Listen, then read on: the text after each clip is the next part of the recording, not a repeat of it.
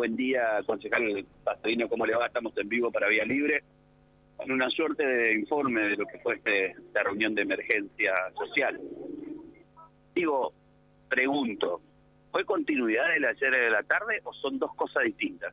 Sí, en realidad es, es una continuidad eh, para agilizar eh, las intervenciones en los diferentes barrios. Lo que se hizo fue convocar a los diferentes a las diferentes secretarías, a los diferentes referentes para empezar a planificar el trabajo por distrito. Se va a tomar los sectores de, la recolección de residuos para que la gente sepa y se va a trabajar con todas las instituciones y los presidentes vecinales. La idea es que se arme pequeñas mesas por distrito y una mesa central para ir coordinando, porque lo que nos pasaba era que muchas veces había donaciones, no se centralizaba o se ayudaba siempre a las mismas familias y hay otras que no están siendo asistidas ni relevadas. Entonces, se planteó la necesidad de que el programa de la MUNIS que haya un stock de todo lo que se va ingresando como donación y poder distribuirlo en las zonas más calientes, más afectadas. Sabemos... ¿En qué lugar, en qué lugar está esto de que usted decía de los residuos? No entendí esta parte. Claro, en vez de tomar eh, la, la, vieja, la, la, la forma de dividir la ciudad en distritos, ahora se va a tomar, para que no sean tan grandes los distritos, se va a tomar lo de la, la, de la recolección de residuos, que van a ser seis eh, sectores, sectores A, B, C, D, F y E. El otro día me, me, quedó la duda. ¿Hay, ¿Hay respaldo para ayudar al, a aquellos que la están pasando mal? ¿Hay recursos? Por el momento no hay recursos disponibles en cantidad. Lo que se va eh, llegando son dos pequeñas donaciones que van haciendo varias instituciones. Lo que pudo enviar la provincia ya se lo entregó, entonces vuelve nuevamente mientras se consiguen gestiones para ir asistiendo. A ver, vos tenés que clasificar lo que fue la emergencia hídrica ya pasó, la mayoría de las familias están en sus viviendas, les queda los problemas después de la inundación que tienen que ver con los muebles mojados, con los colchones mojados, en donde también hay que seguir asistiendo en ese sentido. Hay mucha gente que está donando colchones usados, hay otros que van a tener que ir viendo la forma de conseguir colchones para poder seguir asistiendo a estas familias.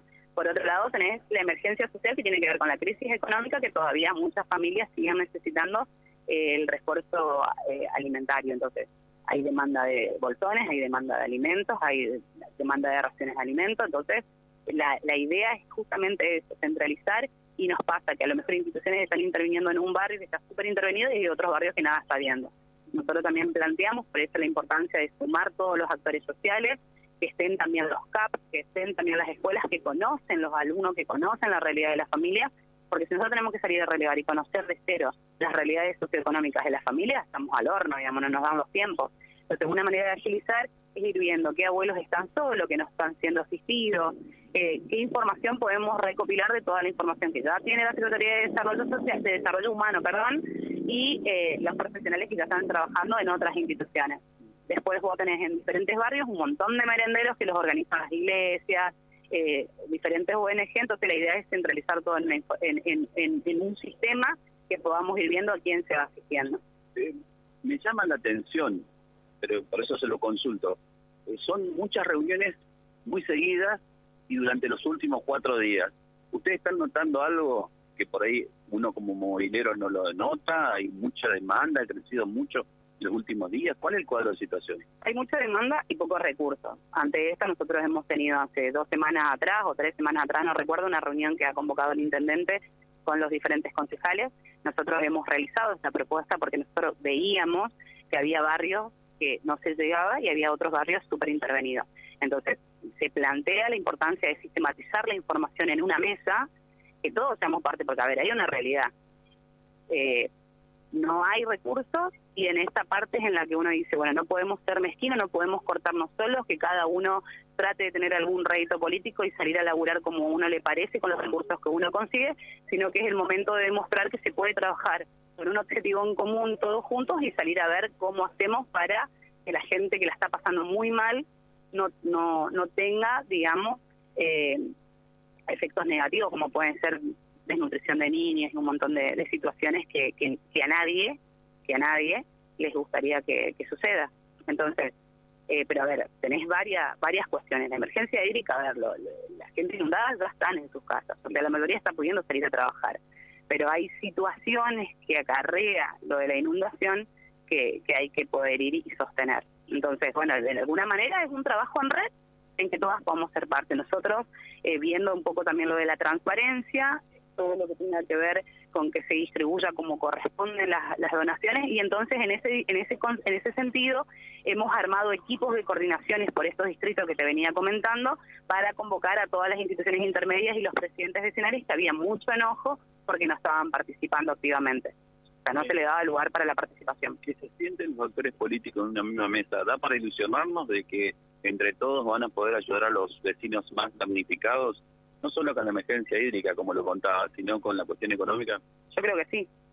Yo creo que este es el inicio de lo que mucho tiempo nosotros veníamos hablando, de lo que hoy los dirigentes tenemos que demostrar, que es la madurez política, más allá de los intereses partidarios. Y eso no significa, Fabián, que seamos amigos, que tengamos que, que nada, no vamos a armar una peña de amistad. Acá lo que vamos a hacer es trabajar para la comunidad de Reconquista, que en definitiva cada uno fue, eh, en mi caso, fuimos acompañados con el voto para esto, para trabajar, para tratar de que todo sea transparente y que las cosas se hagan. Entonces yo tengo dos opciones, o quedarme a criticar de afuera o estar dentro, hacer críticas constructivas para tratar de mejorar y que no nos suceda. Hoy la intención es esa y esperemos que todos quienes conforman esta mesa tengan claro y compartamos estos sentimientos de la empatía, del poner al prójimo ante los intereses individuales y tratar entre todos de que todas estas crisis que venimos sufriendo hace un montón de tiempo sea lo menos perjudicial para nuestros niños y para nuestros abuelos. Gracias, Katia. Gracias a vos, Fabián. Ahí estaba la palabra de Katia Pasarino charlando con nosotros con Vía Libre después de esta reunión. Nosotros vamos a hacer guardia periodística a ver si podemos tener más voces con respecto a esto, sí lo que se viene dando en Reconquista. Más allá de la chanza que hacíamos inicialmente, creo que hay mucha gente que la está pasando muy mal, no solamente después de las inundaciones, sino ya un cuadro económico muy complicado en nuestro país y en nuestra ciudad. Sí, sí, por supuesto. Gracias, Fabi, muy amable, gracias. Hasta luego. Vía Libre, siempre arriba y adelante. Vialibre.ar, nuestra página en la web, a solo un clic de distancia www.vialibre.ar. Vía Libre.ar.